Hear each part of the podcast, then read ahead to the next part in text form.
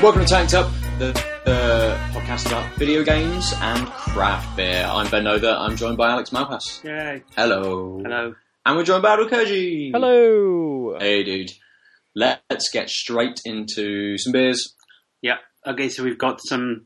We don't have a um, honest brew box this week No. because I didn't change my debit card details with them and I lost my card the other day. So they're still waiting for me to pay them.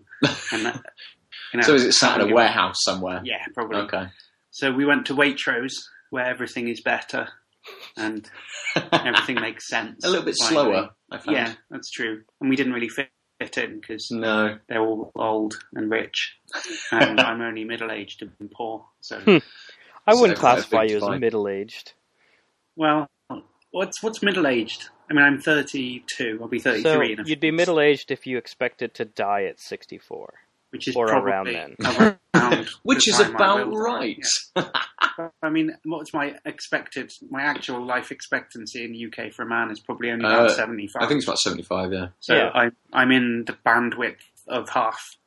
I'm certainly not in the first half. Oh, what a joyous quarter. start to the podcast Yeah. it is. I'm in the middle third of my life. Yeah, I'll go with that. So yeah, Right. that's middle age. What did Waitrose have on offer? Lots of lovely, lovely beers. Actually, a surprisingly Mm. good selection of beers. Um, and we drank lots of them yesterday, We did. and then only I went to work because it's a Hmm. bank holiday in the UK today. So uh, Ben and our respective other halves pissed the day away doing Got fuck to, all. got to lounge. And uh, it's not a bank holiday uh, in the beer industry, I take it. It, it is, but they just don't give a shit about that. Just, you have to work anyway. It's just they, they, someone works on Christmas Day. That's how non-stop it is. It's just the production they- line keeps going, Mm. whatever happens. Do they actually um, pay you the time and a half or whatever it is for No. working on a bank holiday? Yeah, I didn't think so. That's all been stomped all over in the contract, which I am. I'm not complaining. Just so in case this goes out, I I like my employment there, and I'm not complaining about the terms of it. But it's you know that that it doesn't. You just have to forget about things like that. There's no bank holidays. There's no pussying out with holidays. That's fair. That's fair. So that means you you, work. you're probably well up for a beer. I'm up for a beer, yeah. So we've got two in particular. Um, this Westmalle Trappist double, which is a Oh. classic. Yeah, it's a pretty good Trappist. Yep. Um, which is no surprise. I've had it before. Um, I think you gave me one ages ago, Aadil. So you've obviously had that beer before. hmm And um, have you had one of those? No, before? I've not had that one Okay, before. good. So at least that'll be a surprise for you. And we've got this ginormous bottle of uh, Meantime American Pale Ale. India Pale Ale. India, pale oh lovely, Mm. India Pale Ale. And it's a big bottle. It looks like wine. Yeah, it's, it's got a, a Does. like um Cork. cork, yeah, like a champagne bottle. Yeah. Mm. So, th- So- so that means there's still active yeast in it or something. No, I think it's just fancy. Oh, so they're it's they don't have the cork because they have to. They have the cork cork because it's neat. Yeah, that's right. Just So it's a hipster IPA. yeah, that's it.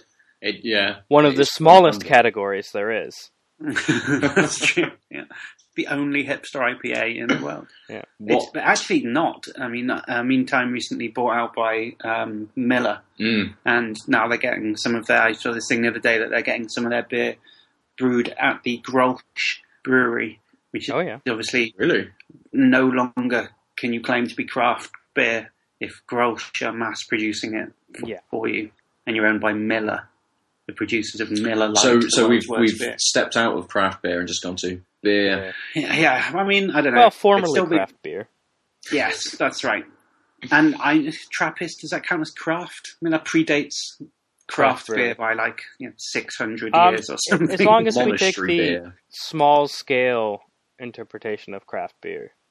yeah, I mean, it doesn't do the the craft beer notion of like not having a steady recipe because you're gonna, you know, play and fool around with the craft because, well, they don't. They do the same thing they've been doing for hundreds of years. yeah. Well, they're damn good yeah. at it. Yeah, exactly. So I would think that Trappist beers sit fine in our wheelhouse. So, whilst we open the Trappist beer, which we'll start with, what are you drinking, Adam? I'm drinking the Garrison Brewing Hopyard Pale Ale. It is a dry hopped uh, pale ale uh, made in Garrison Brewing, which is uh, an old garrison in Halifax um, that was converted to a brewery right on the sea. So it was a Navy garrison. Um, and uh, yeah, it's uh, dry hopped, so I expect. I've actually had it before, but let's pretend. I expect really strong notes on the nose. I also. Screw top. Nice. Yes. Uh, I also did that thing, which I, whenever I have one beer, which is I forgot to get a cup, so my um, coloration notes may be a little. Brown. Yeah. You Philistine, you. It is. Uh, it's got a lovely, slight citrus, lemony taste or nose, I should say. It's pretty light. You can definitely smell the hops, but it's mostly sort of a, a light citrusy hoppy smell. Mm. Nothing too in your face. Versus some of the dry hopped in IPAs we've had um, together, Mm. where the dry hopping has been severe. This is sort of a it's Yeah. you can tell that there's it's a strong nose in the sense of it's stronger than the average beer, but it's quite a light, pleasant, uh, lemony nose. Nice. Nothing too severe. Ooh, that's a nice dark color. Yeah. It is. It's very dark. I didn't expect it to be this uh, this dark. I don't know why. Well, they come in various uh, colours, don't they, these Belgian beers? Yeah, yeah. hmm But yeah, it's like it looks like a Coke almost, Mm. except the head is like thick and creamy. Yeah, unlike a Coke. It doesn't have a huge nose. Or is it much there? No, it's not about the nose. There would be, I, I reckon, probably no dry hopping at all going Yeah. in this. I'm It's guessing multi. It's malty, yeah. It is. Sort of. It's a very complex flavour, though. Mm. There's lots going on in it. There's cherries and strawberries, um, and the spiciness, kind of Christmas spices, that Mm. type of thing. It's, it's really difficult to describe this as a, Yeah, it's it a is. unique flavour. But you know it when you've had it. Yeah. It's, it's a great beer. Have you? Uh, how would you compare it to other? It's a double, right? hmm Or a double? Uh, how would you? How would you compare it to others? Like for Um, instance, the Rochefort Eight It's is a quite double. similar to the Rochefort 8. Yeah, that's right. And I think that um, the Rochefort is probably better. Um, but they're very, very similar. I, I picked the Rochefort. I spent. I bought one uh, in London, and um, at the beer festival. I think it was six pounds for Oh, this three thirty bottle. Shit. Yeah, but I was like, I know, but I just want it anyway. The woman was like, you- "It's six pounds, you know," kind of thing. It's like, yes, just don't, just let me have it. Just give it to me. that's interesting. So you had access to a whole bunch of new beers, but you, was this just your like? I need to have a nice stable taste. What was going? Yeah, I think it, there was quite a lot of misses as well as a couple of hits, and I was tired of missing, and Mm. I wanted to also um, get my brother to taste it as well because he hadn't had one before. And I was Oh. like, look, I just know this is going to be a nice beer, and I think one of um, one of the other people in the group we were with was trying to slag off Belgian beer, which is Impossible. yeah, no, he's talking about. So I had to get one that was like, you know, it's a Right. guaranteed nice beer. Yeah, it's my favorite Trappist beer and one of my favorite beers, the Rochefort Eight. Uh, it's The ten is also good, although Yeah. completely different. That's I think that's a triple. um, the six is also good, um, but I would rate it eight, ten, six. Yeah, same. I think. Yeah, yeah. This has been beers we're not drinking with Alex Yes. and Aadil. Yeah. Um, as for the beer I'm drinking, the Hopyard Pale Ale, it's um, it's quite hoppy on the taste. Uh, you, I haven't so far um, in a couple of sips tasted any of the citrusy, lemony notes that the nose gives away. Not a big fan of lemon notes in a beer. Anyway, I think it's quite a. Um, it's quite one-dimensional and it can overpower things. It's really light in this. I, I thought the nose was quite good. It was kind of like a delicate lemony hop, um, but it's just not there in the taste, which is sort of disappointing. Um, not that I, I was looking forward to a lemony beer, but I really dislike, especially when it's because of dry hopping, like where what you smell is not what you get. hmm Well, yeah, possibly. It depends if they're dry hopping with a different. Well, that's what I mean. So it seems like that they must have. It, it tastes like they didn't. They dry hopped with a different hop because it Yeah. doesn't taste like it smells. It doesn't say on it what hops are in. Um, it says, "Return for refund where applicable." I see. Oh, You and turn it with a tiny bit in contains gluten. Oh yes, I I know that hop. That's a good one. The gluten hop. Yeah. mm. Um, Gluten. yeah, it's So- quite good. Why don't, as we've all uh, played the same game, Mhm. and we're going to discuss that, I assume, at length. Yeah. Um, which happens to be the Call of Duty Black Ops 3 beta, which happened last weekend and this weekend. Why don't you, Alex, um, chat about like what your favourite beer was from the Great British Beer, Beer Festival?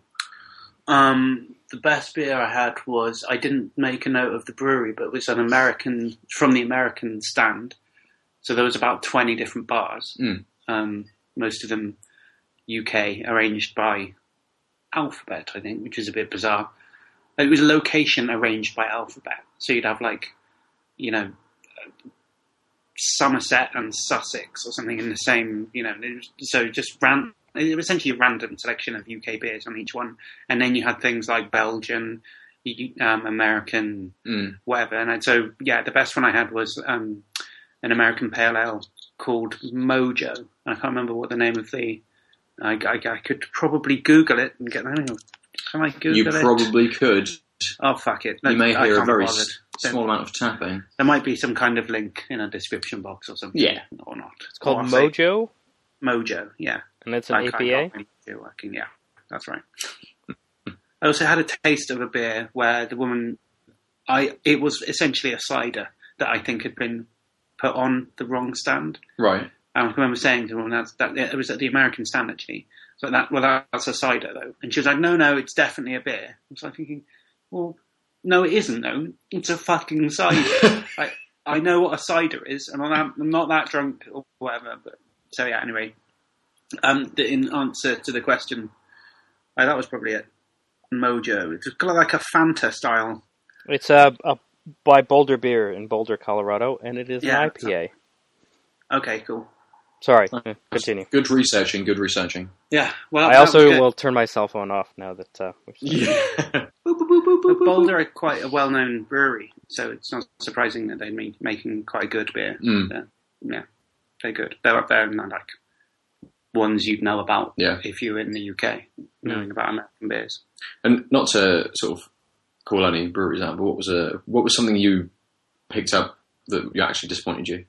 Um, I had a couple, but I can't remember. I had a lot to drink that day, so I can't remember that much. We made notes, but I don't have the notes. Um, and the notes got increasingly surreal as as it went Yeah. on. I can remember insisting that the word um, was it supercilious or something was one of the descriptive words um, that I insisted went on. And I, I gave one a review which was meaningless pale ale Oh, Mean- quite like that. Because it just was like water or something. Mm. But my, my, what I did wrong was the first beer I ordered was a um, a black IPA, Okay. and I Oh, didn't realise it was going to be a black IPA. To begin with. I just picked it because it had a funny name or something. Yeah. And I was like, ah, bad. First thing I've done is drink an IPA at the be- beginning of a drinking session. So now I basically have to just drink IPAs the rest of the day, or everything else is going to taste like water. So the meaningless pale ale probably wasn't that bad. It's just that Tainted. yeah, I've been drinking IPA all day, so Mm. I ruined it. Really ruined the whole day. Oh dear. but was it? Uh, obviously, I've never been before. Was it, it? Was it a good? Was it a laugh? Oh yeah, yeah, it was it was funny, and we had someone in our group decided to bring funny hats. So we had hats Oh, that yeah, I looked like sharks yeah. eating our heads, which was a bit cringy to begin with. Obviously, got easier the more drunk we got. right. But surprisingly, a lot of people in fancy dress at this event, Yeah. and a lot of them rated the hats and kept coming over and saying, "Oh man, they're brilliant hats! Where did you get them?" and stuff like this. So hats went down pretty well in the end. Good. You had your tinsel wig. Tinsel well? wig, yeah, red tinsel wig Mm. with a shark eating my head. Um, Pretty good. you, yeah. One thing I liked about it was um, uh, if anyone dropped a glass and it smashed on the floor, then people nearby them, obviously who could hear the noise, would just start going way, and then and this sort of like Mexican way would go all the way around the entire Nice. like thousands of people in it. So you you really did not want to drop a glass on the floor. Obviously, be embarrassed by everyone in there going. Yeah, that was quite funny. Follow. It was good. It, I recommend going for a laugh kind of thing. Mm. We'll drink some good beers and some not so good beers, but you know, Because you only went for a day, didn't you? I think it's Yes. like a two or three day event. I think it was Friday, Saturday, Sunday. Mm, mm. And Wiper and True told me on Facebook that they were going and that they would have Kiwi Lilt on, and they weren't even listed on any of the dates. Oh, So I'm not quite sure what happened there. Whether maybe they would. I can't. I can't understand how they would say a different venue. going. Perhaps was there different venues? Another beer festival going on in London on the same day. Maybe No, they, they were on the secret bar of all the quality beers. Yeah, you just right, have to that's know where the location is. Perhaps. Mm. Yeah. The unlisted bar. Exactly. Only if you're in the know. Only if you're with the cool kids. Oh well, maybe they they were listed under Mojo by Boulder, and I just liked because it was actually Kiwi Lilt by Wiper and True. I don't know. Anyway, anyway. It's definitely a possibility. Right. Let us discuss Black Ops 3. We've all um, played it. You and I, Alex, played it on PlayStation 4, hmm and you played it on Steam, Aadil. On the PC, yes. So, Aadil, what is your first impressions? Actually, before you give us your first impressions, what was the last Call of Duty game you played? Besides, whatever we played on Alex's Xbox? Was it one where it was Advanced Warfare? Then probably when we were, you could do double jumps and stuff. No, and it was because you didn't like that game, so you never put it in. Um, But you did play that though, didn't you? no, I've never played Advanced Warfare. Oh, okay. No, Maybe right, it was right. Modern Warfare. Mm. Yeah, well, probably. We probably played a selection of Yeah, uh, Modern Warfare. Okay, so um, And- Black Ops 3 is a bit more like Advanced Warfare with the double jumping and the wall running and those sort of like Titanfall elements in there. So it's a different experience for both you and I, Aadil, hmm compared to our previous Call of Duty. I because there's so many like power ups and like it's, it's such a like upgradey game. Uh, my first couple rounds of team deathmatch, I just assumed the double jump was a power up until I happened to hit jump after hitting jump and was like, "Man, I'm an idiot." yeah, like this revolutionary game uh, dynamic that's changed all first-person shooters. They now all have to have it. It's new dumb. Halo has it. New Advanced Warfare had it. Black Ops following suit. Mm. So I thought it was slightly better. The way that for some reason somehow it was slightly better in um, Black Ops Three than Advanced Warfare. In Advanced Warfare, it just seemed to ruin it somehow. Whereas it sort of seemed less intrusive Okay. than Black Ops Three. Do you think that's why, um? though. Do you think that's map design because they've had some time to figure out what that does? It might 'cause, be. like, uh, there are a couple of spots I could double jump and barely, like I had to time it perfectly to get over a really high wall. Mm. Um, otherwise, I would just sort of smack into it. Uh, Yeah. On the few maps I played, um, so to me, it's it, it didn't seem that terrible. And the wall running came in handy when it's like, oh, that ledge, that's just cut- window dressing. I'm about to die, and then just running and like zigzagging back up before I died. Yeah, that's good. Yeah, I mean, it, it, it does seem to open up a few more paths across the map, but they, they they sort of almost seem like they could be paths that could just have a floor. And you hmm. could and you could just use it as a corridor to be able to move through. It does add a, a little bit more when you pop round a corner and someone's running along a wall rather than coming towards you along the ground. It makes you have to react a little differently, a bit bit more spatially aware Yeah, because it's got a few more not levels as such because someone could be in a window at the end of this corridor so you've still got to look up at that but they could almost be right on top of you as you pop round the corner sort of on, along a wall so it does it almost I think tries to make it uh, like a faster experience yeah. Something true. a bit more reactionary.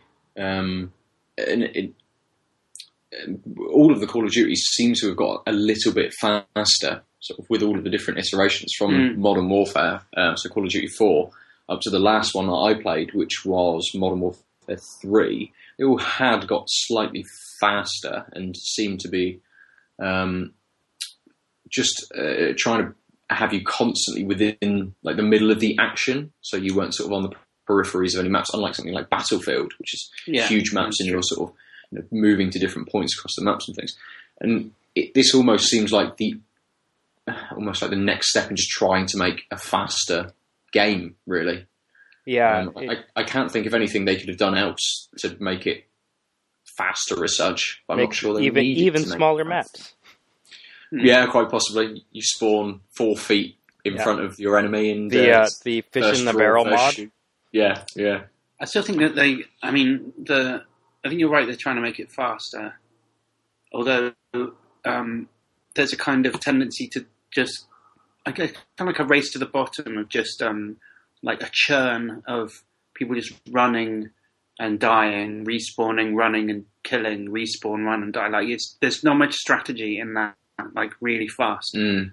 kind of environment. I mean, yes, it is fast and it's action packed, but um, I don't know. It, it sort of leans towards the noob who's not really got any strategy, who's just running and shooting. He's happy to just do that, you know. Yeah, So- and that's the one thing I noticed um, was that uh, even the top scorers had quite a few deaths, which Yeah, given that my like I except for team it basically I'm a Team Fortress 2 Counter Strike source that multiplayer FPS that's Mm. my sort of um upbringing if you will. And TF2 was a lot of strategy and and actually using voice a lot more. That's where I felt it did a good job of bringing that to the masses. And Counter Strike you you really didn't want to die. And what I found really interesting was I don't know about when you guys played, but basically no one was in most of the types of maps, uh, most of the types of games. Like if you didn't want to do um, team deathmatch or the kind where you take points and hold them, Mhm. yeah, you were waiting forever for like I, I there's just no one was interested in even capture the flag was empty Mhm. when I every time I tried it. Um, the the one that had permadeath was desolate as well. I found that very telling. That like because no one who's playing this is thinking, I as soon as I die, I, I'm gonna have to just wait. yeah, Yeah, we, we did try. Um, most of the games we played were uh, team deathmatch, but we did try another mode where it's almost you, you you almost have like a football. You have a globe, and uh, once you're in possession of the globe, you have to get it to a point to score. Um, but you're not allowed to shoot, Mm. um, and, and you have to throw the globe. And we came up, we popped into an already running game, and the the team that we popped into were sort of like three, four scores down, and it, the team that we were on, it just seemed like chaos, and everyone was all over the place. No, there was no sort of strategy to it. There was no teamwork going on whatsoever. Everyone was just running and trying to get the sort of the, the, the little kills, and we thought, well, you know, thinking about going into playing this mode, we thought we'll have a, a sort of a close combat sh- shotgun type uh, loadout, so we can get in with whoever's got the globe. We can sit in front of them. We can pop people off as they're coming towards us, and, and be able to move it through. But you just didn't get the opportunity because the, I think just the other people that we were playing with almost spoiled the uh, the game mode for us.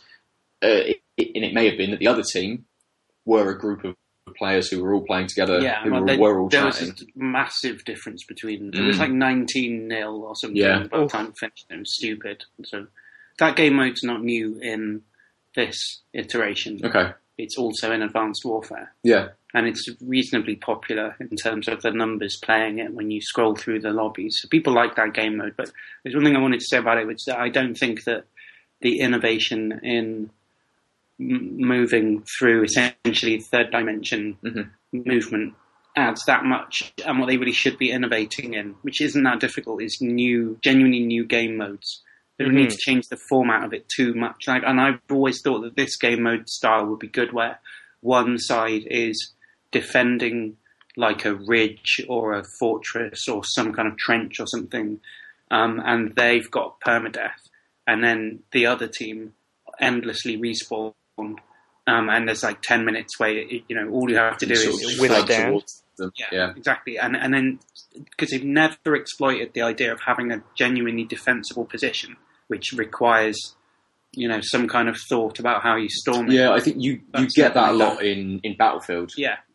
So But there's no reason why they couldn't import that idea into Modern Warfare or or Black Ops or something. Mm, And uh, but they're just not doing that, and and they're just going for the cheap, quick, fast churn of like run around and shoot, which basically sells better for little kids yeah. who are probably the target audience, realistically. And I'm 32 and playing these games, and I want something slightly more. I mean, I still love first-person shooters, um, but I, I just want slightly, something slightly more to think about with Yeah. it, not not just you know.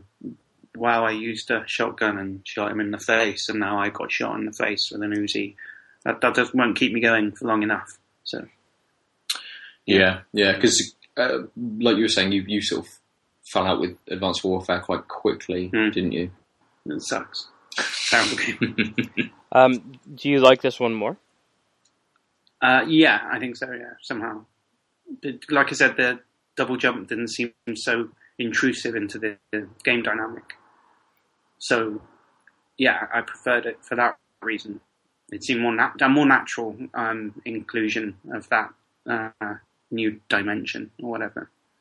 Mm. Um, did you guys get a chance to play with the different specialist abilities? What? No, we just chose the one. Yeah, I after after you left, I then started to play with a different um, character because I've, I've got some tokens to be able to unlock one of them, um, and we played with I can't remember the name of it, but the the woman who has uh, like an exploding bow and arrow. Most I did as well, Sparrow. Yes, Yeah.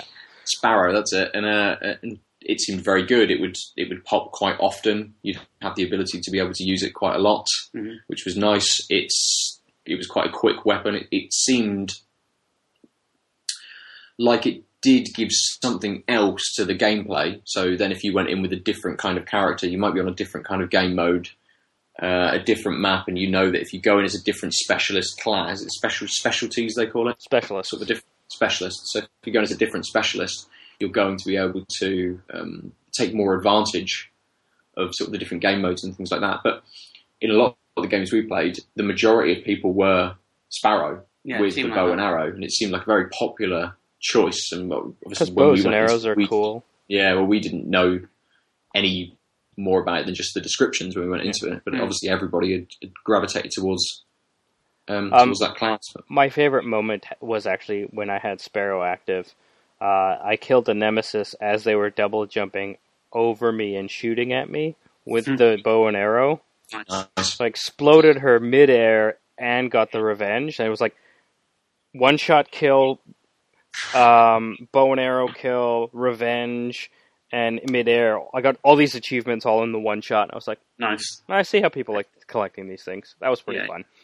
Um, I also got to play with the other, um, the pulse that was on the same character, Oh yeah, and I've it basically does a pulse around you, sort of medium range, and everyone, all the enemies around you are highlighted in orange, so you can see them moving around for a few seconds, so you can stalk them or whatever. But it's such a frenetic game. I didn't find it that useful, Mm. and I found the fact that it was the the specialist things are on a long timer Mm. that that was more frustrating with that weapon because it was like, oh, you know, I I didn't get to like uh, my pulse kind of failed me last time because it, it just goes right. While the sparrow or with the, the traditional weapons ones, you are holding the weapon and hunting people down. You feel like you're active with the thing, even if you don't kill anyone with it. You at least it sort of didn't seem like a ripoff. And and I also played because I kept getting killed by one person with the electricity gun. Which yeah. I tr- that's the other one that I tried out as well.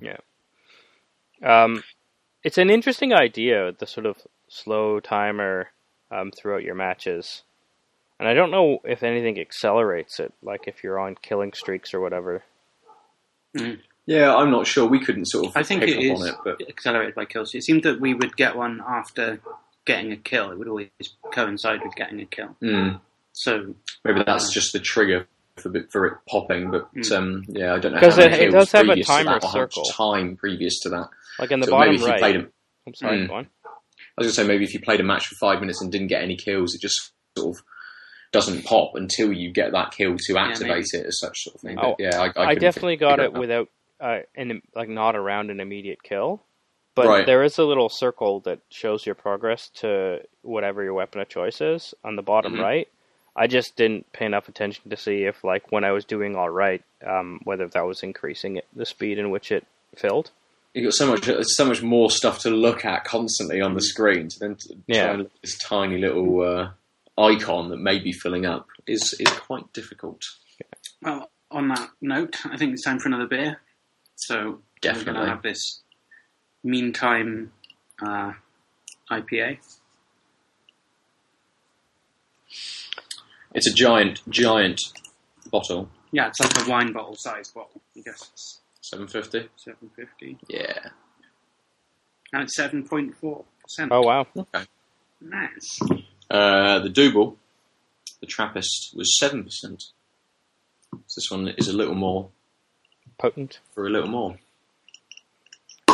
Whee. So, Ben, um, yes. do you? I can't remember. Do you traditionally FPS on consoles more than PC? I do, yeah. Um, I, I, I'm trying to think of um, any PC, uh, recent PC version of an FPS game I've played, and the only thing that springs to mind is uh, Quake Arena, which isn't recent at all. It's impressive. A, a long time ago, Uh, and actually, I, I felt that um, Black Ops Three had a little bit of sort of Quake Arena about it because Quake Arena was a very chaotic, very fast-paced game with a lot of deaths, a lot of charging around, blowing the shit out of people. It Uh, actually, now that you mention it, it reminds me of Unreal Tournament 2004 with smaller Yeah. maps and no vehicles. Mm. With the idea, I mean, with Unreal, you got you had you could if you knew where weapons spawned, you could you know run off and get the satellite weapon or whatever. But with the idea of like sort of every once so often a giant stupid weapon would get things through, and you weren't really as worried about your kill death ratio because it was just such a chaotic game. Mm. Mm. Although I think I prefer Unreal Tournament 2004 now that I think about it. yeah, I think I played a couple of the Unreal tournament games as well. It was Um, one of the primary games we played at the LAN Cafe um, Yeah, in early undergrad, late high school. mm, mm. and they were always fun games. Well, no, I guess it would have they had to were- been early undergrad because Y- I y- was we not were high talking school. about you, Alex, mentioned about something like this being more for kids. And when we played those games like Quake Arena and Unreal Tournament and stuff, it was a long time ago when we were kids. Mhm. So it it seemed like it was aimed at us then. So Because it's why- made by people our age. yeah, exactly. So, yeah, so why kids. wouldn't the new Call of Duty be aimed at that sort of same Hmm. audience as such? So maybe they're trying to get a little bit of, uh, you know, they're trying to keep it a fast-paced, frantic sort of shooter for uh, the younger generation, but also trying to get maybe a little bit of nostalgia back of how Maybe. first-person shooters used I to don't know. be I for think the that's older um, people. that's a describing intentionality where it's not really there. I think they're Yeah. just making a cheap, quick game. You reckon? Uh, yeah. I was going to say, I think it's mo- probably more like the Hollywood syndrome of putting all your eggs in one reliable basket. yeah, that's right. It's like an action film with a reasonably well-known star in it. Well, I mean, than, that's like- when we talked about Battlefield Hardline. Is that the one? Hard something? Mhm. Hardcock? Um, the cops and robbers version. yeah. I mean, it really doesn't have a much of battling, and there isn't any field to speak of. It's not a battlefield game except in engine and Mm. maker. Like, it, it really had more of a plot, from what I understand. Um, and it wasn't like as generic. It wasn't a you know two warring factions battlefield. It literally wasn't a battlefield. yeah. So it's very interesting that that lives in that franchise, but it makes sense because people like Cops and Robbers games. GTA 5 is making money on their heists, Mm. um, and Payday has been a great franchise, which is Yeah, just yeah. heists. Um, Which, if you haven't played, Payday 2 is so.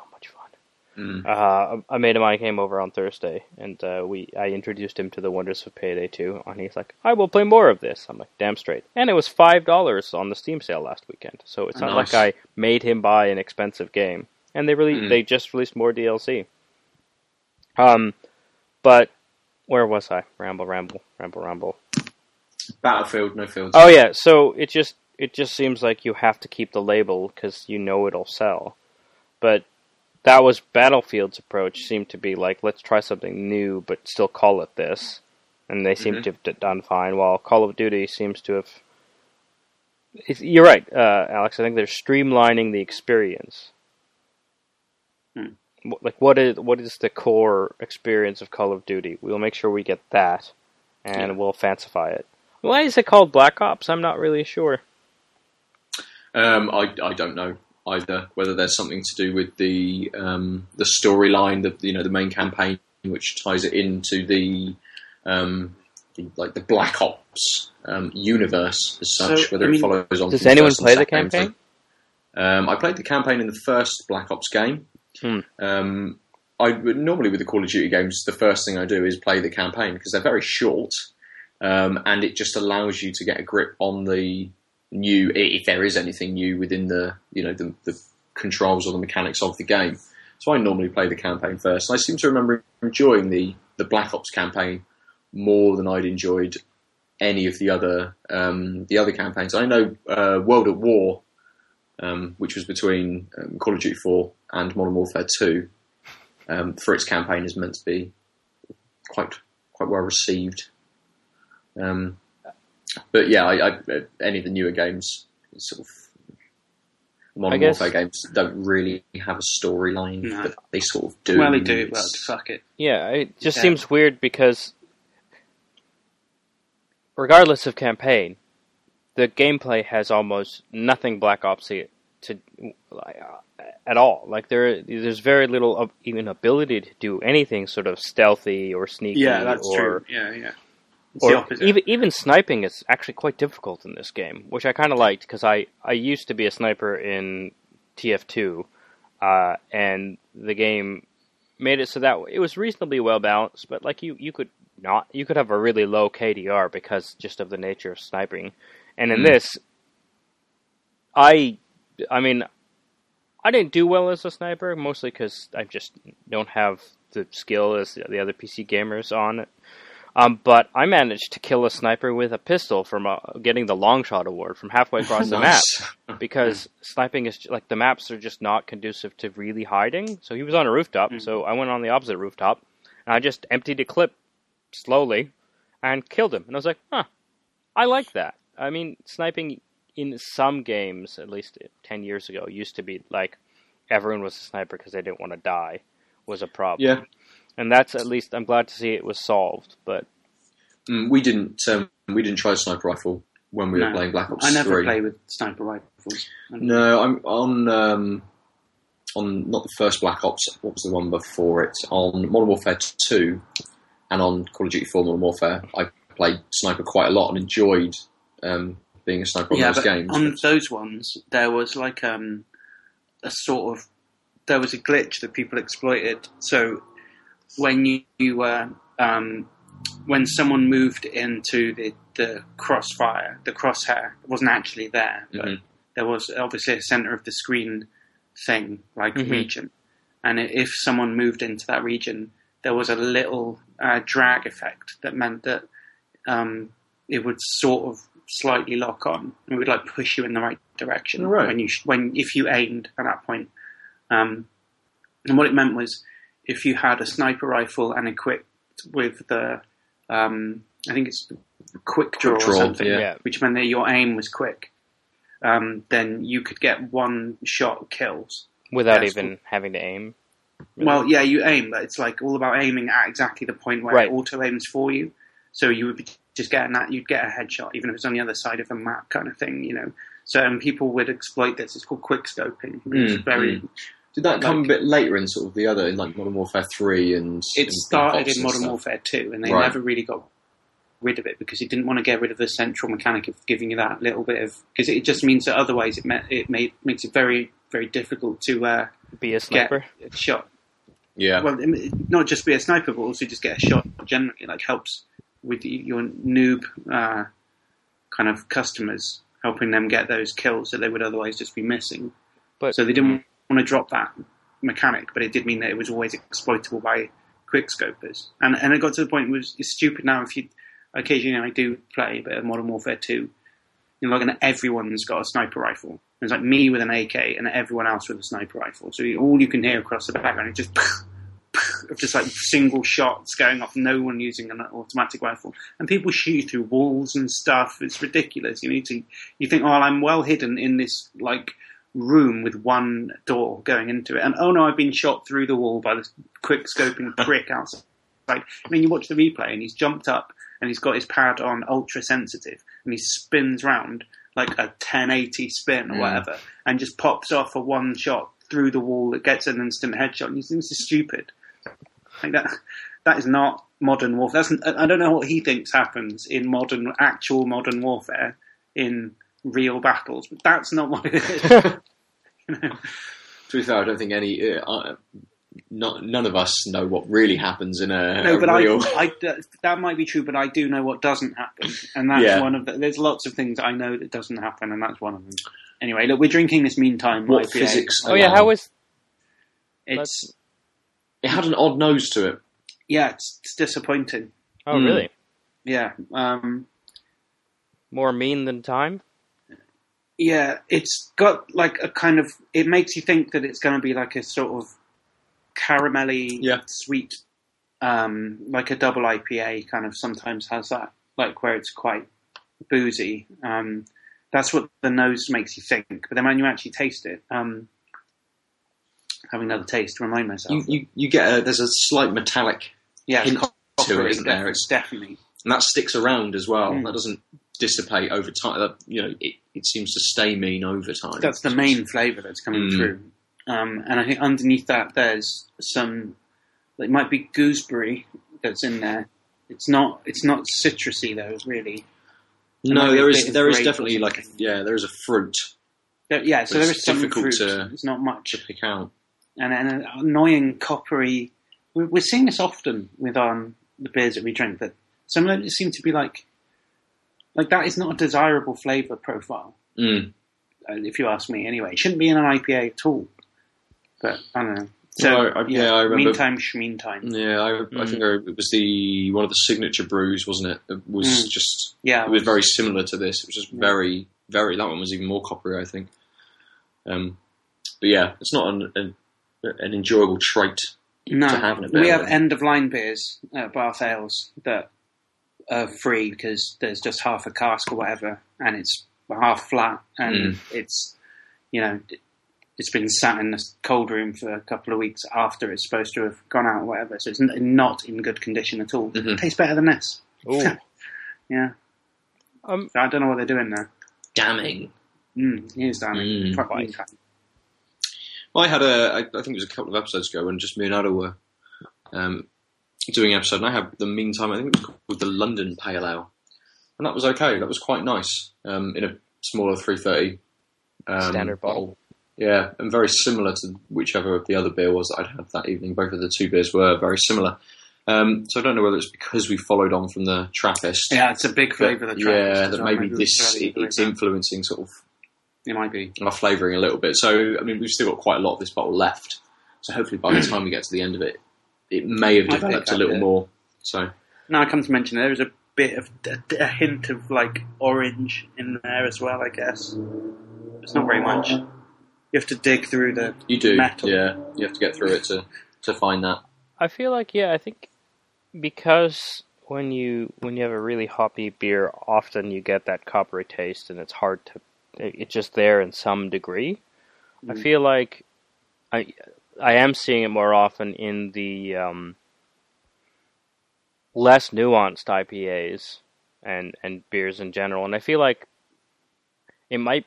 I don't know enough about the brewing process, but it seems like it's probably one of the signature accents of an IPA that's easy to get. And if you aren't sort of a skilled brewer, you would at least you, you know at least I have the coppery taste or something like that. It just seems like Mm. that's the trend Yeah, of like this tastes like an IPA. Why? Well, it's coppery. You know, it, it, it, no other beer really has that strong coppery note, so it can't not be an IPA. But then there's no other notes going on, and nothing, Mm. no, nothing deharshing it makes it a poor entry. But it definitely is of that category. Like I feel like it's a sufficient con- condition. Yeah, we need fewer coppery IPAs and more piney ones. Ooh. Don't ever, don't get enough more, piney. more IPAs roasted these sort of um, IPAs as well. Roasted? roasted, Roasted sort of, what? like a darker sort of Smoky darker, flavor? darker, uh, like yeah, more of a smoky sort of uh, uh, flavour IPA. We've had a couple of those, and they've always been decent. So Yeah, yeah. Um, I don't actually know outside of Gem what Bath makes. What do you make? what do you do? Um, Bath Ales has, um, yeah, obviously it makes Gem, which is um, like a bitter, which is a standard um, sort of English, classic kind of English bitter. Um, And it's quite good. yeah, it- it's all right. I mean, obviously, I, I all I do is like smell Gem every day. So I'm Okay. sick of Gem right now. But That's yeah, I drank it for years before I worked there. So Yeah. yeah. it's a nice beer. It's quite sweet. There's no hoppiness in it. It's a bitter as well. So I mean, I guess it's um, it's both sweet and bitter Mm. somehow. But um, they make a a nice like. So Gem is too sweet really to be classified as a bitter in my mind, although that's what it's marketed as. Um, I think they maybe call it an amber ale these days. It sort Yeah. of fits somewhere in the middle. But they have Hmm. an actual proper bitter, which is called Barnsey, which I think is the best thing that they make, Okay. which is the same colour as the Trappist West Oh, Mountain wow. this evening. So it's really dark. Not like stout dark, but like Coke dark kind of thing.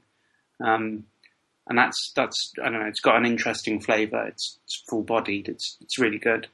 Um, they make a, a pale ale called Spa, which is special pale ale Mhm. and Bath Spa. So it's Yeah. funny. Um, Ah. uh, they make a couple of other, like a golden ale, um, Something hair. your Golden Hare. Yeah. Yeah, the logo is a like a rabbit or a hare or something. Um, but then they have a kind of daughter brewery called Beerd, like B E E R D. Oh, Beerd Which is is run by funny. by Bath. Yeah, I did not know that. That makes a lot of sense. and they make a lot of interesting. That's more like a craft brewery Mm. that does different types of beers and stuff like that. And they recently did one with uh, Crane, and I think we'll maybe have Kevin from Crane come over here in a few weeks to chat to us about his brewery. Yeah. So that'll be cool. He was in Beerd making a beer with Joe, the brewer from there, the other day, a saison, which had like pink peppercorns and um, orange peel and coriander seeds and stuff in it. So, you know, that was um, we don't do anything like Yeah, that I in love the collaborations. Just like we're Yeah. collaborating with someone. Let's do whatever the fuck yeah, we want. do something crazy and cool. So yeah, they that, yeah, and they have some nice beers. They have one called um, Silvertip, which is really Mm. nice. And And one called um, Cubic. Yeah, that's very nice. Another one called Convict. Um, another one called um, Razorback or something, which Mhm. is also good. And so yeah, they do a lot of nice, uh, nice beers. So um, I think we should move on from beer to our actual talking point for this evening. Yeah, so almost to follow on from um, Call of Duty in general, Alex, you sent us um, an interview which you found in The Guardian um, by Jessica Valenti. And it was an interview with Anita Sarkeesian. Uh, and it was all about the shit that she's been getting Mm. for her commentary on feminism within gaming. Well, no, Um, and That's I- not true. It's the not with feminism within Okay. gaming. yeah, it's it's gender equality. and tropes in gaming, and most of the shit that she got um, was before she had done anything. This is what was really interesting to me about the Sarkeesian part was that uh, most of the vitriol uh, came immediately when she announced a Kickstarter, and she just Mm. had a short minute and a half video, which basically said, "Hey, I would like to take some time. Like I, I have a degree in this and that, and you know I, I have feminist frequency, and I've looked at um, issues of gender in various areas of pop culture, and I just like to look at tropes versus women. Mhm. She didn't betray any bias except saying, "I'm going to look at what tropes, how tropes treat women," and from that, the shitstorm started almost immediately. She asked for six thousand dollars, and they were already claiming that she was against gamers and she was the worst, and they were going to kill her and rape her. And um, I think the first reveal of her uh, current address was done during the Kickstarter. Again, before she did anything. So let, let, let's start with that. How fucking absurd. Yeah, that is. Um, I don't know how what you can do to justify a rape threat realistically. I don't know if there really is anything that justifies that. I mean, if someone threatened to rape Hitler, I still would say like, I mean, war crimes That's- that's trial, odd. yes, rape threat, even that seems a bit absurd. Why would I mean? The threat of rape should never really be used in any circumstance. It No. seems to me. I can't, mm-hmm. can't see how that's ever okay. And yet somehow these days it's trotted out for any perceived at the drop of a hat, to yeah. The yeah. And what's absurd about this is it's trotted out with any perceived slight to the patriarchy. It's like I'm not um, really schooled very well in feminism.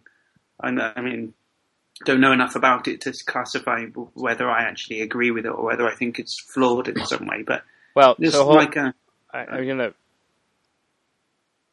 have to sidebar and say when you say I don't know anything about feminism and whether I agree with it. Yes, there's different degrees of and different theories that come out of it, but the baseline is just that there should be no gender difference. hmm oh yeah, it's right. Okay, so obviously that's perfect. But, but it's not obvious, right? Like, I mean, it should be obvious, but it's not to the world, and it's obvious in theory and not in practice, which is the big problem, right? When they do the Yeah, double blind tests of hiring to people from people who don't consider themselves sexist, they still end up hiring the guy and not hiring the girl. Yeah, that yeah, crap. okay, but I mean, like, um, so you, I, n- I would think that that's pretty, pretty difficult to dispute whether or not that's cool. But I mean, saying like, so if if someone said, I don't know enough about Marxism to know whether I agree with it, and you said, well, it just means everyone should get paid the same or something, no matter what, and Right. equality for everyone, and I'd be like, well, yeah, that's cool, but actually, there are things in Marxism where you might criticize it, and it's, Mhm. even though it's got like a baseline of like, you know, everyone should be you know, given some kind of equality that you'd agree with. I, I'm just saying, obviously, I agree with that. I just don't know the detail of, of different Right. types of feminist theory to know. That's enough. But what I was trying to say about it was that it's absurd. It seems to me that if someone says anything about, like, I, I have some kind of feminist uh, critique of something, that what happens isn't that people go, oh, well, point three of your analysis, uh, you know, begs the question against the, the blah, blah, blah. What they do is, I'm going to fucking rape you. And it's like, that's exactly the sort of thing that a feminist theory should be exposing. And Yeah. all you're doing is, whenever it comes along, is you're just showing the worst possible side of masculinity. Mhm. and it, it annoys me that it's, and, you know, it's not about, like, um, being really, I mean, this is a games focused podcast, but even in this forum, it is only games. Hello, it's not actually life or death. Why would you care enough to issue some kind of vitriol and hatred? Oh Um, well, I mean, games are forums in which people do that on a regular basis, but I mean, to to take it outside the Call of Duty lobby and reveal someone's house address and you know, but phone through bomb threats and stuff like this, it's it's completely is- out of proportion. But What- this is the same culture that if you revealed yourself to be a female, you were assumed to be garbage, or Mhm. assumed that you, or or, or you were a slut, and you know, blah blah blah. Like Mhm. if you did well, it's because someone was helping you, or you Mhm. somehow you were using sex to your advantage. And any mistake you made was because you're a dumb girl, despite the fact that there's someone who statistically is much worth worse as a guy on the same team. Yeah. Like this is the the culture that you're walking into, and then you have the gall to say, "Why are you treating women differently? But Well, why- women why are like women that? aren't welcome here. It's a boys' club. Blah blah blah. Is it just that it stamps on any minority immediately, like a playground mentality or something? Because I I've heard a lot of racist um, or racially themed abuse in chat rooms as well. Um, and probably the only reason why I haven't heard so much sexist stuff is just because less girls play games like Call of Duty. And I really, can't that's- imagine that's- why. stupid that it should be like that. But I mean, I imagine any difference. I mean, if I was to put a Jewish themed gamer tag, I reckon I'd be attacked on that basis. If I put an Islamic themed gamer tag, I'd probably be attacked on that Yeah. basis. I, I mean, it's it's But- just weird. Yeah, I don't, I don't, like- I don't think there's a um, uh, sort of that, that women are being picked out. I think that it is almost that it's uh, you know unless you're a, there is this skew towards just giving someone who is in a minority shit I, that I- seems to come within sort of uh, like uh, I don't think it's it's difficult to say. I can't I can't say that it's within gaming culture in general because I've not experienced it being in gaming culture in general. But if you if we take it back to sort of like the Call of Duty lobbies and things like that, that is the, the where I've experienced Xbox shit. Not Live. necessarily towards me because I am a white male with a very um, anonymous username as such that you can take nothing from. Um, but I've like heard people giving other people shit. You're listening to people on your team giving other people on another team shit because yes, they may have shot them once and they've got a username which is something that points them towards being either a woman or a minority of some kind. And and it's you, you're thinking the. F- This makes no sense. What are you What are you doing? Just just play the fucking game. Yeah. Like we don't. You don't need to to appear to show off to the other people you're playing with by giving somebody shit. And it, Yeah. it, it is like a playground mentality. It really almost. is. It's uh, I, I would disagree. I think the treatment of women is different than the treatment of other minorities and things.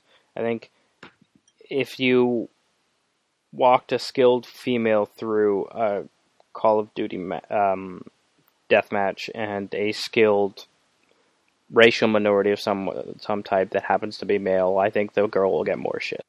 Okay. fifty percent of the population, and therefore Mhm. can't really be considered a minority. When represented in Call of Duty lobbies, they're probably like one percent or something. Whereas your non-white male may not be more than fifty percent, but he's probably a damn sight more than one percent. So that might be some reason why women get more shit because they're more of an outsider. But one thing we've got to be clear about here is that there's nothing about gaming in particular that is the source of or the explanation for why people are spilling out their hatred because No. um, it's Well- the internet in general where you find this type of sexism, absurd sexism. Like Twitter, for Right. instance, is a, a forum for rape threats like we've never seen before. Mhm. Right, ridiculous. but gaming, the as a community, has has distilled this. Yes, you can find it in other places, but like especially in your Xbox Lives, your Call of Duties, uh, and what they do, what happens on the general internet by the people who identify as these gamers, is more aggressive, uh, more concerted, um, than than other areas. I think you can't ignore the fact that there is a community who self-identifies that does these rape threats. That you know will hack and re- reveal addresses of Sarkeesian and her parents. Mm.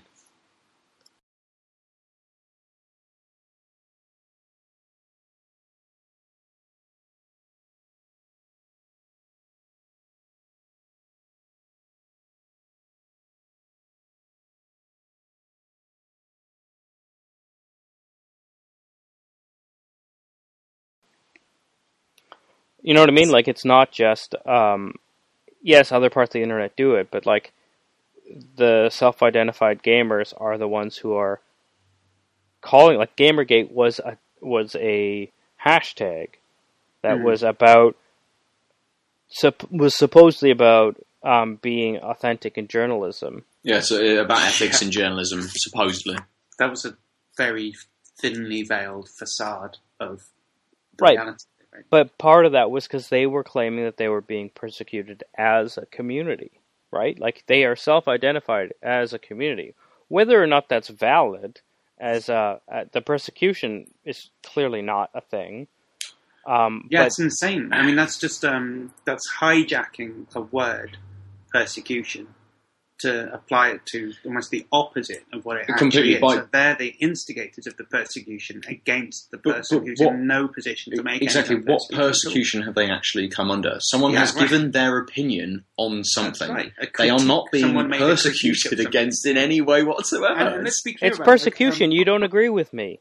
I've never had anyone not agree with me because I'm a privileged young white male in North America or the UK, I guess, in Europe, but like the Western world, like West, I'm a Western white man. yeah.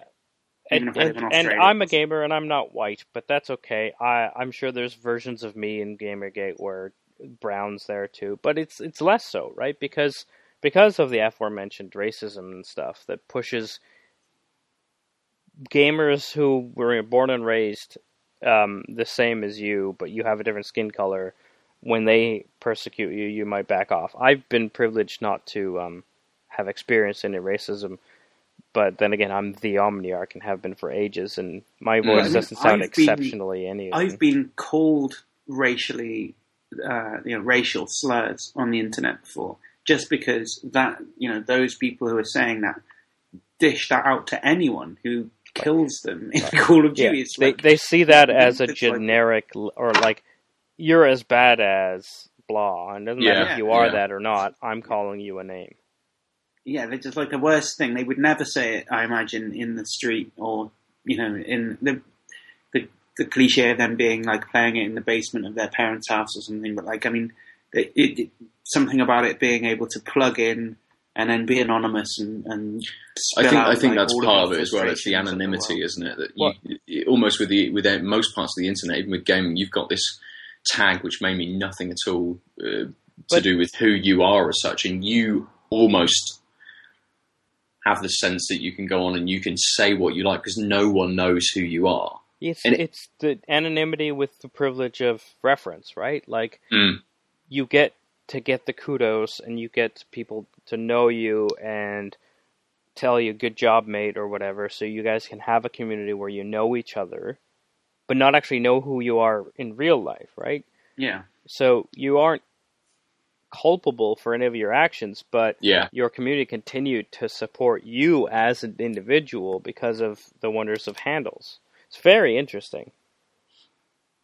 Mm. and like I I find it interesting the way that it promised the internet is promised the ability to be like uh, a new liberal frontier where um, those barriers of like racial and gender kind of distinctions that we can't help but carry around with us because of the way that we're biologically made could have been dissolved in the online identities that we could adopt. You know, there's no reason why anyone should know my, you know, physical particularities. and I'm Mhm. engaging with people online, so it should make us all equal. It's, it's a new utopia that's promised or something. But actually, what's happened is that there seems to be this weird coalition that's formed around the very worst type of prejudices based on exactly those things that's formed on the internet. It's made it Mm. that that's the place that you go to to see exactly the worst types of white male um, prejudices being played out in front of people. Well, so that that's what I it's liked bizarre. about the article was that they, Yeah. they made this point about how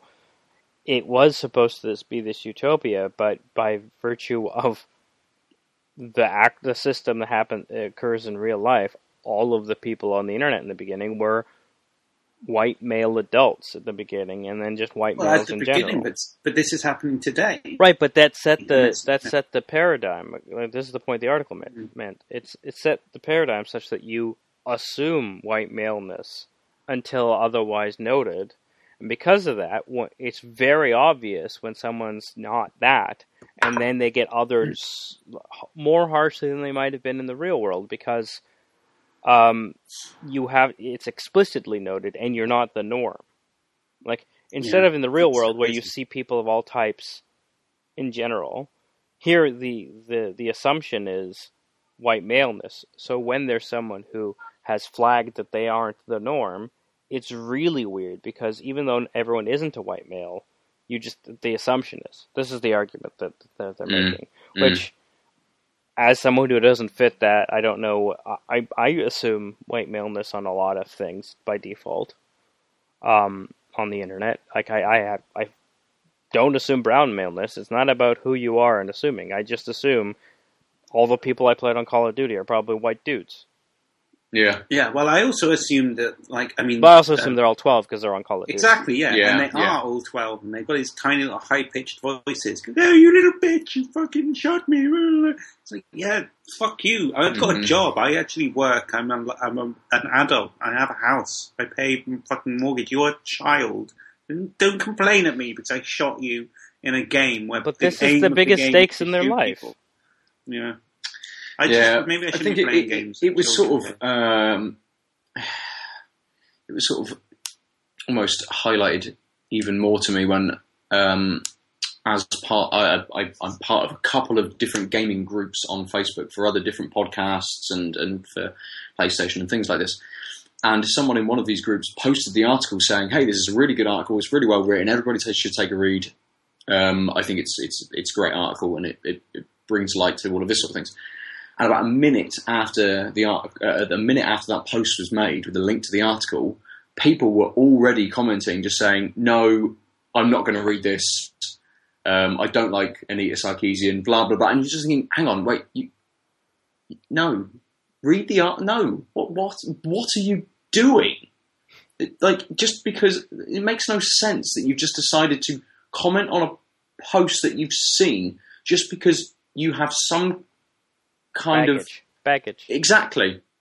You, you, but it, it just made no sense. And and like bless the fucking lad who posted it. He was trying to counter with all of these well thought out comments and arguments against all of these people, and But then their he minds started closed, getting shit because he then. And it's just you're just thinking you, you this is read the article and, and you are the example. Mm. You are the fucking issue. And one of the one of the comments, not against the article as such that was made, um, basically said, um, yes, they talk about um, all of these problems, but they don't give any solutions to them. But that's that's not their job. It's not their job to turn to turn around and say to you, "You're doing this to me, so I think you should do this instead." That, no, that's your problem. That's not their problem. That's something that you should Mm. figure out. Why you're being a fucking asshole. Yeah, that's And- like and- saying I um, went around um, mass murdering people, you know, chopping them up into little bits. And someone wrote up a news story about saying someone has been going around mass murdering people and chopping them up into little bits. And it was me that was doing it. But they didn't offer any solutions, did they? Yeah, So exactly, that's my critique of their article. You know, like, no, what the point of the article was that that shouldn't really be happening, and it's fucked up that it is. So, Mm. like, why don't you just not do that anymore? And- Exactly. and Exactly. think one of the absurdities about it as well is that if her videos were um, unfounded, um, like here's a perfectly normal thing that, like I don't know, um, just because we haven't mentioned it yet, um, Super Hexagon, for instance, and if someone was to say do a, a feminist critique of Super Hexagon and say, oh, it somehow displays the phallus as the well, dom- you're you're a triangle, uh, which is a pointed shape. Right, yeah, exactly. Well, it is, but okay, fine. So, and the hexagon closing in on it somehow represents the vulva that's you know encasing it and trying to stifle Okay. it in some way. And you've got to escape from it, and that's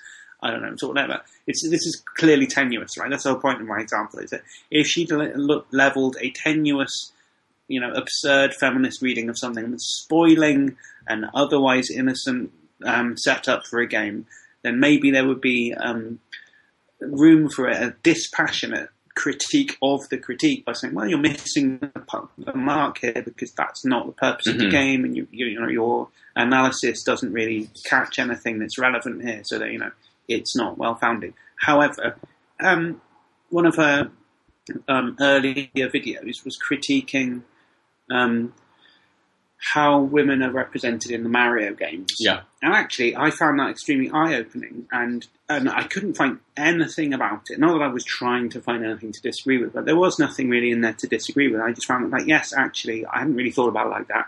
The role of women in the Mario games is that you're the princess, which is already kind of lame. That that's all you get to be is a princess, and then she's just powerlessly squirreled away by The uh, baddie. the baddie. Who's yeah, the baddie? and, and, and Mario Bowser. Mario just is Donkey assumed to get her because he saved her.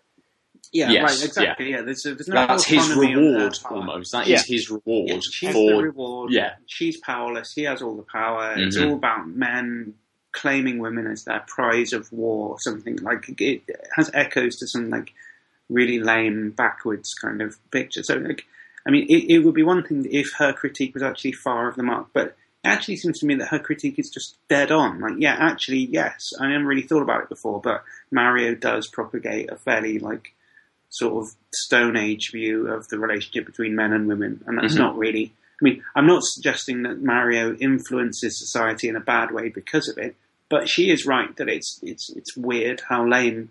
Well, it, we but can it, only it assume that- probably does. Is the thing, right? Like it reinforces all these stereotypes of Yeah, okay, women yeah. can't do things and they have to be saved and they're delicate creatures. In, in, in a very blah. small way, yeah, that's true. It does. It chips Right, but it's the- one the point- more um, piece of hay on the camel's back. Yeah, exactly. Absolutely, fair enough. I, Mhm. I accept that. But I mean, the point is that even if you were, you know, you can't possibly object to the, the critique being given because, I mean, even if it's not very much sexism that it adds to the pile of hay, it is some, and you couldn't possibly argue that it's none. I mean, it is, and how can you say that sexism is good? I mean, it's like where we started off with this whole Yeah. thing of like, Because it's just well, a game. very It's basic- fiction. This is the standard move. It's fiction.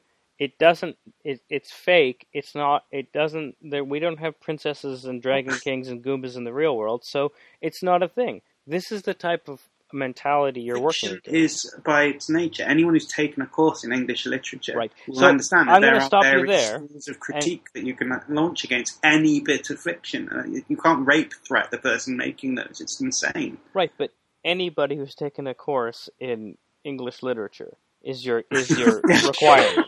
Oh. Like you've Uh, just so that betrayed. includes everyone who's but, but, but I don't know. Yeah, fine, fair enough. But that, maybe this point needs to be brought out. Then you know, someone is allowed to make a feminist critique. Because if I made a Marxist critique of Mario games, in some sense, I, I can't imagine how that would go. But somehow, you know, that- The coins are there for you to take. That's definitely yeah, capitalism. some, something capitalist about it. Yeah, exactly. It's greedy. There's no sharing amongst uh, your life literally your your time on the planet is compounded the more money you get.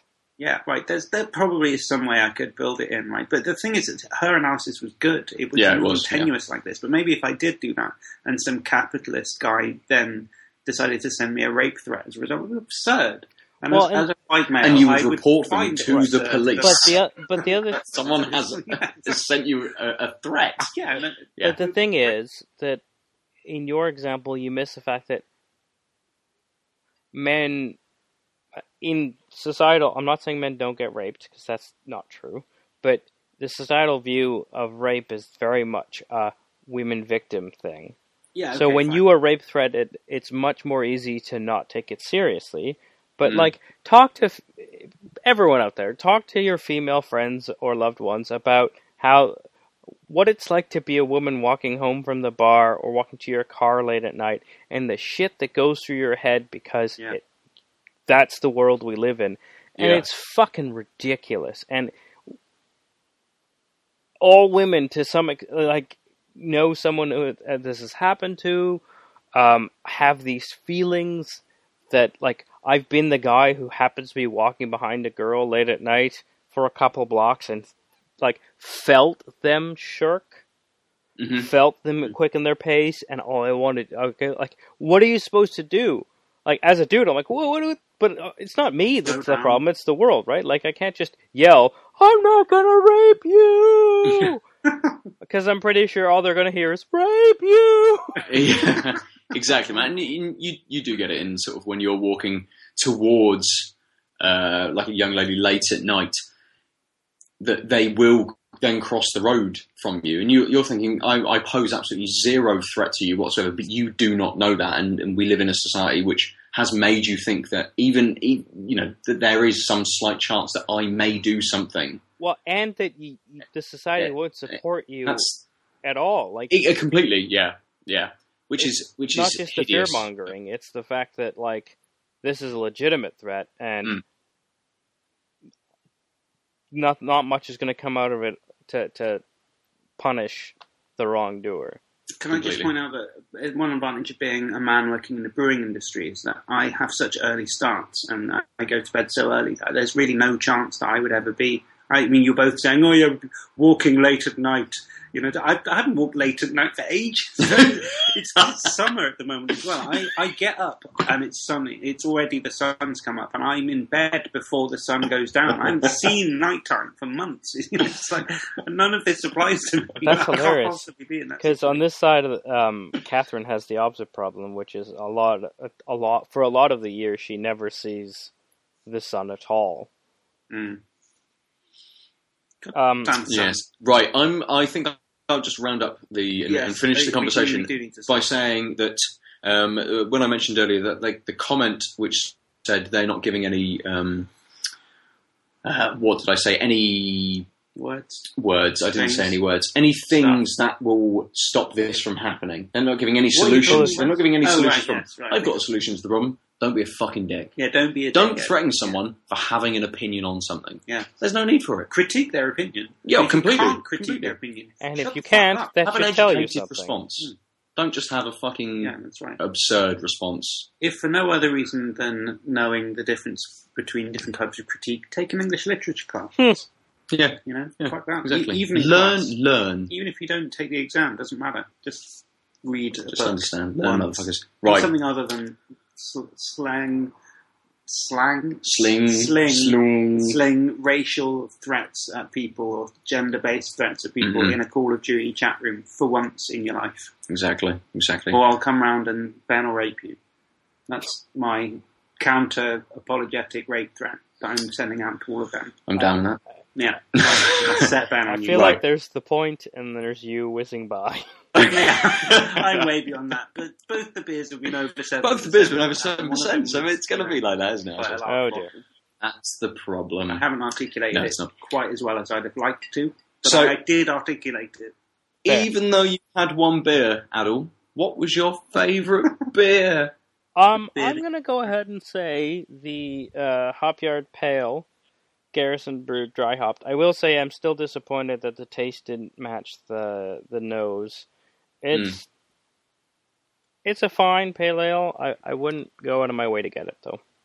I mean, Imagine you. there are West- other pale ales uh, around that are regularly on tap, and I would definitely pick this over the standard, which is um here is the Alexander Keith's quote unquote IPA, which one of these weeks I'll have to review. Um, but um, there are better beers in town. Cool.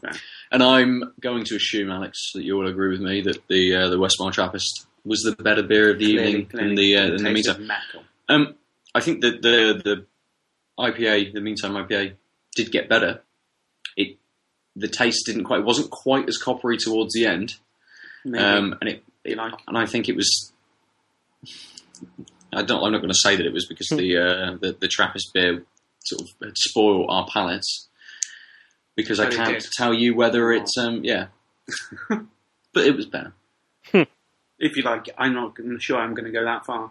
No, I just don't want to have one of them in, anymore that's fair. ever again. Yeah. The meantime. Mm. Mm. That's fair enough. Yes. So, if you've had a Meantime IPA and you disagree with us, and you actually like it, you know what the fuck you're talking about. Oh, I know where this is going. then you should It's tweet just a segue. us. It's not just a comment. It's a segue into another thing. You can tweet us at something tanked up underscore cast. Just Twitter. Just Yeah. email Twitter. Go to and Twitter Tell and them just to pass have a look on the it. message to us. and tweet tweet at random people. Just be nice. Hmm. Just say, hey, how's your day going? I hope it's going well. yeah, and don't rape threat anyone. No. Whatever you do. I can't stress that enough. exactly, exactly. But don't not rape people, rape threat people explicitly, because that's weird as well. What? don't what? Don't, Don't- not rape three people because that's weird. Don't not rape threat people explicitly. Don't be like, I am not rape threatening you. This is not a rape threat. That would be slightly odd. If Good you- morning, not a rape threat. Okay, I understand. that is also very odd. Actually, that's an anti-rape threat. That's that's not just not rape threatening. That's doing. I said act- not rape threatening explicitly. Oh, I see. So I okay, got you. Right, yes. Finishing Um, up the podcast for another week. We have been tanked up. We're on Twitter at tanked underscore cast. I'm at Nova underscore 47. Aadil is. At the Omniarch. And not. Alex, you can Isn't. post to Alex isn't. as you can do Alex every is week. the negation of Twitter. Good.